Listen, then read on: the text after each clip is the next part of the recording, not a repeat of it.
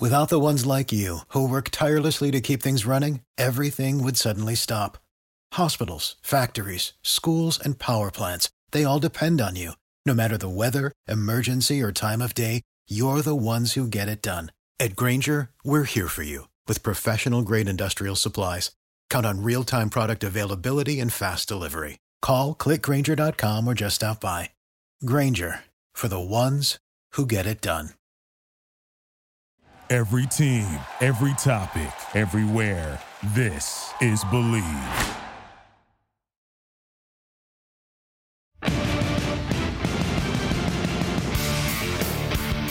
Hello, Raider Nation. Welcome to Believe in Raiders podcast on the Believe Podcast Network. I'm Dennis Ackman. Pleased to be joined by former Raider great Stanford Routt. Raiders coming off their second straight victory over the New York Jets. It wasn't pretty, man, but like they say, a win is a win. Yeah, just win, baby. You know, the words of the late, great Al Davis. Like you just said, it wasn't the prettiest, but definitely something much needed. 2-game win streak against both New York teams. Now 4-5. Got to go ahead and get it. I'm sorry, 5-5. Don't cheat, Stan. Don't cheat him out of any wins, man. Got to go and get a W down there in Miami this weekend. Hopefully they're able to do that. And right now, the emotions. Right now, the mood, the theme, just the overall vibe of this team is looking up. So hopefully they can go ahead and keep this going. I know a lot of people want to go and just simply say that, okay, it was against the New York team, so whatever. And I definitely understand that. But I think this is going to definitely be a good test coming up this Sunday against Miami. You know what, Stan, and I heard that also. I tweeted something out. I said, look, the Raiders defense played really well the last 2 weeks. They've given up only 18 points, one touchdown drive. And I said, granted, you know, it was against the New York teams, like you said, but I'm like, you got to give credit where credit is due because, you know what, we would be crucifying the Raiders right now if they lost to either the Jets or the Giants or both, man. Yeah, no, it's one of those things that, you know, it's like when you're playing your little brother in a game of pickup basketball or something like that, where, to be honest with you, there's really nothing you can do to win per se, because if you beat him, it's just your little brother. And if you lose to him, you lost to your little brother. So The only thing you can really do is just simply get a slight applause. And that's simply by winning the game. You're not going to get bouquet of flowers thrown at you or anything like that, because that's who you're playing. So, you know, I mean, you look at several teams like the Dallas Cowboys right now. You know, the naysayers or the detractors, they're going to simply say, okay, well, the Cowboys, yeah, they got a winning record, but they haven't beaten any team with a winning record this year. You look at the Miami Dolphins. Yeah. Every game they've won this year was against a team with a losing record. When they play better teams, obviously they don't play as well. We can see that over the past couple weeks with them. So it's one of those things as a player, is for that team, you know that going in. I would much rather have somebody say, oh, well, it was just the Giants and the Jets, versus saying you lost to the Giants and or the Jets. So you got to take it all with a grain of salt. But the main thing is you have to beat the teams that are on your schedule. Exactly. All right, we'll get to more of that moving forward. But let's get our promo read in here. And BetOnline is your number one source for all your betting needs. Get the latest odds, lines, and matchup reports for boxing, golf, and more. BetOnline continues to be the fastest and easiest way to place your wagers, including live betting, and your favorite casino and card games are available to play right from your phone. Head to the website or use your mobile device to sign up today and get in on the action. Remember to use the promo code BLEAV for your 50% welcome bonus on your first deposit. BetOnline, where the game starts. All right, Stan. You know what? I felt like under the Raiders' old boss, Josh McDaniels, and I think a lot of people felt this way, that the team was a rudderless ship. Is it fair to say, I know it's only been 2 games, it's a small sample size, but I feel like the Raiders are already developing an identity under Antonio Pierce on offense. Josh Jacobs is going to be the heart and soul of that offense. They're going to ride him, it seems like, as far as he can go. And on defense, it's, you know, let's just get after it with grit and determination. Fair assessment? I think that's pretty much a fair assessment. I think that ultimately, when you really look at this team right now, I think that they're going to get behind Antonio Pierce simply because there's always going to be only 2 ways that you're able to convince 53 men to follow you. And one, players respect other players. Antonio Pierce is a former player, Super Bowl champion, New York Giants. He's a big-time Raider fan growing up in Compton and things like that. So you're going to naturally respect him because he's a former player. That's number one. Number two, somebody that knows the game, the X's and O's. You look at the Bill Belichick's of the world. Obviously, we know what the Patriots are right now, but nonetheless, just knowing everything that he's accomplished in this league, you're going to respect him off the rip. And I think for Antonio Pierce, because he's a former player, he's going to always think like a player, and players will always gravitate to that. They will always respect that. So they are more inclined to run through a brick wall for Antonio Pierce versus a Josh McDaniels, because look at what happened the very first game. He allowed all the practice squad guys to be on the sideline. You see what I'm saying? Like, just things like that resonate within a locker room, because it shows that you really, really think you're one of us. You like, we're all in this together. There's not any of the exclusion. There's nothing like that. So I think that they're going to naturally get behind this guy. And with him being a former linebacker, he's got that linebacker mindset. He's got that grit, that toughness, that physicality, and then also wanting to lean on Josh Jacobs on the offense side of the ball. And then obviously with an Aiden O'Connell, he's a young guy. You don't want this guy dropping back 35, 40 times to win a game. You don't want that, because he's a rookie. We all know that. He's not a CJ Stroud type of rookie. Yes, you have Devontae Adams, but you don't want to put too much on this guy's plate. So you and I both know, for a young quarterback coming into this league, what are their best friends? A good defense, or should I say a defense that's not going to give up a lot of points. It's going to keep them in the game, and also having a run game that you can lean on. That way he does not have to throw the ball 35 to 40 times a game. So, yeah, I think that probably is the best recipe going forward. But we're going to see over the next two games, the next 8 quarters, whether that's the right recipe, because Miami has a high-powered offense. The Kansas City Chiefs have a pretty high-powered offense. Yeah, they don't have Tariq Hill anymore, but that offense can still get up and down the field, no doubt about that. So if that's the right recipe, I think over the next 8 quarters, that will be discovered if you're able to do that, slowing down these high-octane offenses. And do you have the ability to be able to match them point for point, score for score, with leaning on the run game as opposed to the aerial attack? You know, Stan, I heard something interesting during the broadcast, and it reminded me of when you were playing for the Raiders. Bo Hardegree, the Raiders' new offensive coordinator, went to Josh Jacobs and says, tell me the plays that are going to be most effective for you. And I go back to, I think it was either 2010 or 2011 when Hugh Jackson was the Raiders' offensive coordinator. He went to Darren McFadden and said, okay, I want to build my offense around you. What works for you? And McFadden went out and had the greatest season of his career. And it kind of reminded me of that. Do you remember when Hugh Jackson kind of put the offense in the hands of Darren McFadden? What year was this? I think it was 2010 when McFadden, or maybe it was even before, McFadden had that breakout year when Hugh Jackson was the offensive coordinator. He went to Darren McFadden and said, I'm going to build this offense around you. What works for you? And I think the Raiders went from like one of the worst scoring teams to one of the higher scoring teams in the NFL. And it kind of reminded me of that going back to your days with the Raiders. Oh, 2010, I was definitely there. You know, that does kind of sound familiar to that standpoint, because, Darren McFadden had a pretty good year in that 2010 season, win 8-8. We wound up not winning the division because we swept the division and we lost it to the Kansas City Chiefs. And that year we lost to the 49ers, the Jags, and the Cardinals, all in the fourth quarter, all in the second half, where we had a lead in the second half, wound up blowing it. If we'd have won those three games, we'd have wound up going to the playoffs, because we swept the division. So we would have obviously won the tiebreaker against the Kansas City Chiefs, who I believe went 11-5 or 10-6 that year, if memory serves correctly. But yeah, I think, but to the original point, to the original question, it's something that whenever you feel like the coach is with you, whenever you feel like he's in support of you, you just naturally want to run harder for him. You want to play harder for him. And so given that you are able to have input on the offense or the defense, special teams, whatever, that's something that's always going to resonate in the locker room. And it just goes to show that a lot of coaches are control freaks.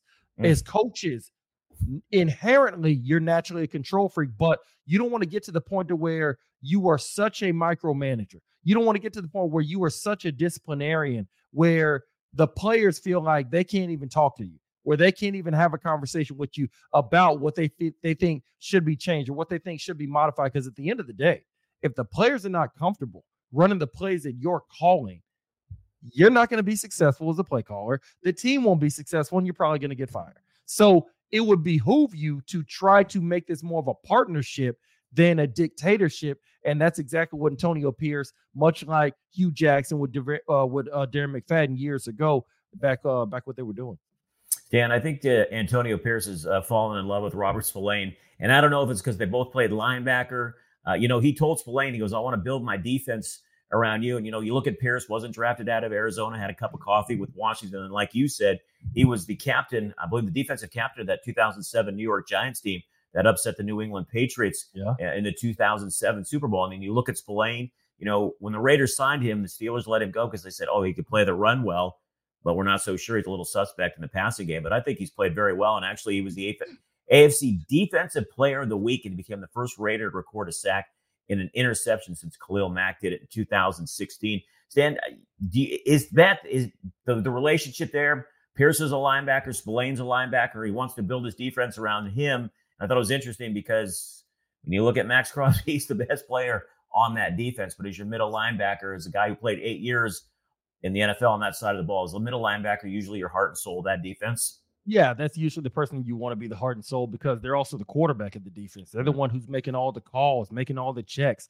If you see that the nose guard is in the wrong gap, you can go ahead, lean over, tap him on his side and just tell him to go ahead and scoot over to the right or to the left. You look at the teams that have the best defenses. You look at the San Francisco 49ers, you got Fred Warner, and you also have Dre Greenlaw. You look at the Seattle Seahawks, the Legion of Boom. Who'd you have? Bobby Wagner. You look at the 49ers in the Jim Harbaugh administration. Who'd you have? Patrick Willis, Navarro Bowman. I could go all the way down the list. So the better teams, the better defenses are going to have a linebacker who's playing at a Pro Bowl or an all-pro level. So yeah, absolutely. For Coach Pierce to want to build the defense around a Spillane, I definitely understand exactly why he's doing that. Now, it remains to be seen if Spillane will be able to continue to play at such a high level. I hope he does. It's something that remains to be seen. And when you look at how Max Crosby still has about 9.5 sacks so far this year, obviously he's going to go to the Pro Bowl again and probably get some more all-pro nods. Because you can slide the protection, because you can simply run screens or draws to try to slow him down, it's easier to neutralize a stud edge rusher than I think it is to be able to neutralize a Mike linebacker, because they can affect the game against the run. They can affect it against the pass. They can also simply call out plays to help their other defensive players get in position to be successful. So with them always being in a two-point stance, they're able to see everything. As a defensive lineman, you have your hand in the dirt. There's a lot of things you're not able to see just because anatomically the position that you're in. I think that there's a myriad of ways that a Mike linebacker can affect the defense. And I think that Antonio Pierce, being a former linebacker himself, a former captain, a Super Bowl champion, he knows that. And for this situation right now with these Las Vegas Raiders, who else would you build it around? Mm-hmm. For the ones who work hard to ensure their crew can always go the extra mile, and the ones who get in early so everyone can go home on time, there's Grainger, offering professional-grade supplies backed by product experts so you can quickly and easily find what you need. Plus, you can count on access to a committed team ready to go the extra mile for you. Call, click Grainger.com, or just stop by. Grainger, for the ones who get it done.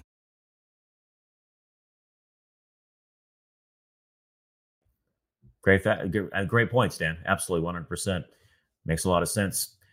Stan, I was thinking about this, and Aiden O'Connell, you mentioned him earlier, the rookie quarterback. Sometimes I forget he's a rookie with the way they're running their offense. He's going to make his fourth start against the Miami Dolphins on Sunday. Are he and Antonio Pierce tied together?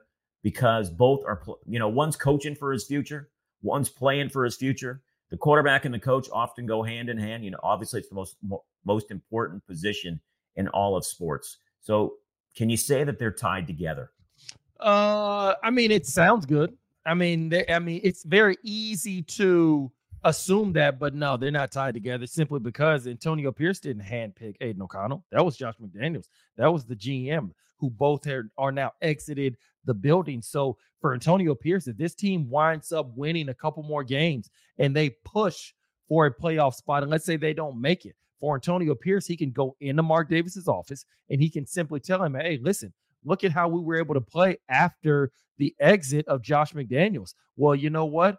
Imagine if we get a healthy, competent quarterback in here. Who knows what we can do? Look at what's going on up there in Detroit. You know what I mean? You got Jared Goff. You got, I forget the head coach's name off the top of my head. Dan Campbell. So it sounds good in theory that they're tied together, but no. Antonio Pierce did not handpick Aiden O'Connell. So that is something you could very well see. Antonio Pierce coming back as the permanent head coach for the Las Vegas Raiders going forward, but also having a new quarterback in the fold. You know, Stan, I'm glad you brought up Dan Campbell, because when you were talking about former coaches and relating to players, I think Antonio wants to get to where Dan Campbell is now, because I was thinking Dan Campbell the whole time you were describing that relationship. And I'm thinking, this is Dan Campbell. And you almost feel like that's Antonio Pierce perhaps, I don't know, want to say modeling, but maybe angling towards that type of relationship. Same kind of tough guy mentality, Antonio Pierce, Dan Campbell. That's the way he wants to mold the Raiders. And that's what I was thinking the whole time when you were describing that. Is that fair? I think that's pretty fair, just because when you look at being a head coach in the NFL or even college football for that matter, you got an offensive coordinator. You got a defensive coordinator. So being a head coach is more like being the CEO of the company who oversees everything. You're the one who's going to be hands-on with clock management, calling a timeout. If, let's say, it is 5 minutes left to go in the game and your team is up by 5 points, now you lean over to your offensive coordinator. Hey, let's go ahead and try to run the ball. Let's go ahead and try to drown out this clock. Okay, you know what? The defense, they're now going out there. The team is up by 11 points. Tell your defense coordinator, hey, let's go ahead and start running a little bit more cover two. Let's start running a little bit more cover three. Let's play a little bit softer. And let's go ahead and give them the nickel and dime. We just want to go ahead and stop the big play because it's only about 8 minutes left to go in this game. So let's go ahead and, you know, play a little bit softer, keep everything in front of us, and let's not be as much of a risk taker as we were for the first 3.5 quarters. So as a head coach, you're overseeing things, and that's where you got to be a great leader. You have to be a leader of men as a head coach.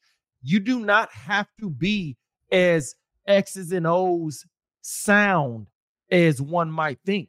You got to be somebody who can lead men. And I think for Antonio Pierce, much like how you see with a Dan Campbell. Dan Campbell, think about it. All of his years as a coach was what? Tight ends coach. Right, yeah. He was never an offensive coordinator. No. But he can lead men. And for Antonio Pierce, he doesn't have to be Bill Belichick savvy and always come up with these exotic defenses to try to thwart the quarterback and things like that. He's just got to be a leader of men. You can have a defense coordinator who can do that. Mm-hmm. But you got to be able to convince 53 guys who don't have any reason to follow you other than they simply want to. All right, Stan, let's go look ahead now to Sunday's game against the Dolphins. And that begins a very tough stretch for the Raiders. I mean, you got this one. Then you're home next week against Kansas City. Then you got the bye. Home to all of a sudden a surging Vikings team. And if Joshua Dobbs isn't the story of the year in the NFL, what he's doing at quarterback, it's unbelievable. On three teams, he's gone from the Browns to the Cardinals and now to the Vikings. And then after that, they're home to the Raiders, then at the Chiefs on Christmas. Stan, despite the fact that the Raiders are 500, Miami a 13.5-point favorite over the Silver and Black. And the Dolphins coming off a bye. They're in first place in the AFC East. But, Stan, you mentioned this earlier. I look at their wins. They're against the teams with a combined winning percentage of 306. Their losses are against teams with a combined winning percentage of 714. I know the Raiders aren't a bad team. I know they're not a really good team. They're somewhere, I think, in the middle. So, Stan, the Dolphins offense, they lead the league in explosive plays, which is either a pass of 16 yards or more, or a run play of longer than 12 yards. Yes. So play Patrick Graham for me, and how do you slow down Tua Tagovailoa, Tariq Hill, and the rest of that Dolphins offense? You got to take the same blueprint that the Philadelphia Eagles employed. You got to take the same blueprint that the Kansas City Chiefs employed. You got to be able to get after the quarterback. You got to be able to pressure Tua, and I think you have to make sure that you take away the second and third level throw for Tua Tagovailoa with Tariq Hill, with Jalen Waddle, with all of those guys. You got to be able to have a safety on top of Tariq Hill at all times. You have to make sure that you corral him. If he catches the ball, it has to be 11 jerseys running to the ball. Has to be a lot of gang tackling. But first and foremost, you got to be able to pressure Tua. You look at Philadelphia. You look at Kansas City. You look at some other teams. They were able to pressure him. That way he's not able to step up in the pocket and be able to throw the ball deep to Tariq Hill and things like that. You have to be able to pressure him. Max Crosby has to have a great game getting pressure. Spillane is going to have to be great roaming the middle part of the field, taking away the dig, taking away the skinny post, just with body presence. Going to have to make sure that you're physical with Tariq Hill at the line of scrimmage, getting reroutes, things like that. Same thing with a Jalen Waddle. And you're going to have to make sure that those safeties are smart whenever they're in coverage. Do not give Tariq Hill a free release. Do not allow Tariq Hill to be man coverage with Ja'Cory Bennett or anybody else for that matter on the defense side of the ball, just because we know how explosive he is. So you definitely got to be physical. You definitely have to put pressure on the quarterback, and you got to run a good amount of cover two and play top-down defense. So, Stan, do you blitz much against Tagovailoa, or you just try to keep everything in front of you, prevent the big play, and for God's sake, wrap up as soon as they make a catch? Well, ideally, you'd want to be able to get pressure with just four. That way you're now able to leave seven back in coverage, but we can see the Raiders don't have that luxury right now. So there will be times where, you'll have to go ahead and do a good job of disguising your coverages and then just simply allowing them to have the underneath pass. That way now you just come up, make the tackle. You got a gang tackle, things like that. And then in hopes of creating that pressure, you can get a couple tip passes. You can get a couple errant throws by Tua, things like that. Maybe that can lead to a turnover, but you're going to have to find a way to teeter along that line of being aggressive, but also not being silly or stupid or careless with your play calling. And Stan, on the other side of the football, I think the Raiders' blueprint is probably going to be the same thing. Feed Josh Jacobs, and feed him again, because if you got the ground game going, that not only chews up the yards, but chews up the clock and keeps the opposing offense on the field as well. So don't you think, once again, we're going to see a heavy dose of Jacobs in that ground game out of the Raiders? Like I said, ideally, that's what you want. Right. But if all of a sudden Miami gets out to a 17-3 lead early second quarter, you're not going to be able to run that ground and pound, drown out the clock, those long methodical drives. You're not going to be able to do that. You're going to have to go and put the ball in Aiden O'Connell's hands and allow him to be a gunslinger and things like that. So ideally, yes, that's what you want. But much like Mike Tyson always said, everybody has a plan until they get punched in the mouth. So what you want to do is you want to avoid that knockout punch in the first quarter by the Miami Dolphins with Jalen Waddle on a deep post or Tariq Hill on a go ball, things like that. If they're able to weather that storm, because they're going to be down there in Miami. It is right now mid-November. So based on weather, and I remember years ago when I was an Oakland Raider, we played Miami early December. It was humid out there. We weren't used to that. So in the first quarter, we were gassed. So they're going to have to make sure that they weather that storm throughout the first quarter, just because then you can get into the methodical ball control, field position type of offensive mindset. Prediction, Stan? Today is November 15th. I'm going to think with my head. I would say, and I hope I'm wrong, but I would say Miami 26, Raiders 17. Yeah, I'm thinking somewhere along the lines, maybe 28-17. I just 13 points. Man, that is a lot. I'm just shocked at the line. But then the Raiders also, they were underdog at home last week to the New York Jets. I think it was a point. So, here's the thing, Stan. We're both on the same page. We think the Dolphins are going to win. If somehow the Raiders can pull this off, I think this is going to raise a lot of eyebrows and think, okay. Oh, no doubt about it. Maybe there's something really going on with Antonio Pierce and these Raiders.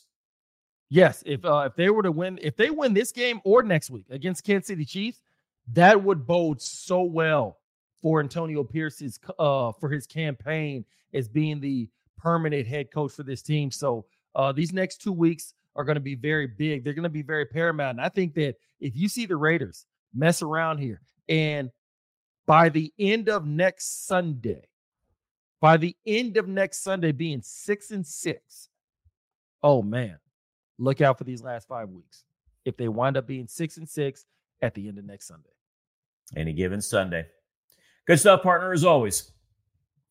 Oh, man, I love it. This is a great time of the year. Antonio Pierce leading these Raiders. Hopefully I'm wrong with my prediction that they're going to lose on Sunday. And, man, I think this team really has a lot of grit to them, and it's going to be very fun to see them the last several weeks of the season. Yeah, I hope I'm wrong on Sunday as well. All right, Raider Nation, that's going to do it for this edition of the Believe in Raiders podcast presented by BetOnline.ag. For my partner, Stanford Routt, I'm Dennis Ackman. Thanks so much for listening, and may all your punts find the coffin corner. Without the ones like you, who work tirelessly to keep things running, everything would suddenly stop. Hospitals, factories, schools, and power plants, they all depend on you. No matter the weather, emergency, or time of day, you're the ones who get it done. At Grainger, we're here for you, with professional-grade industrial supplies.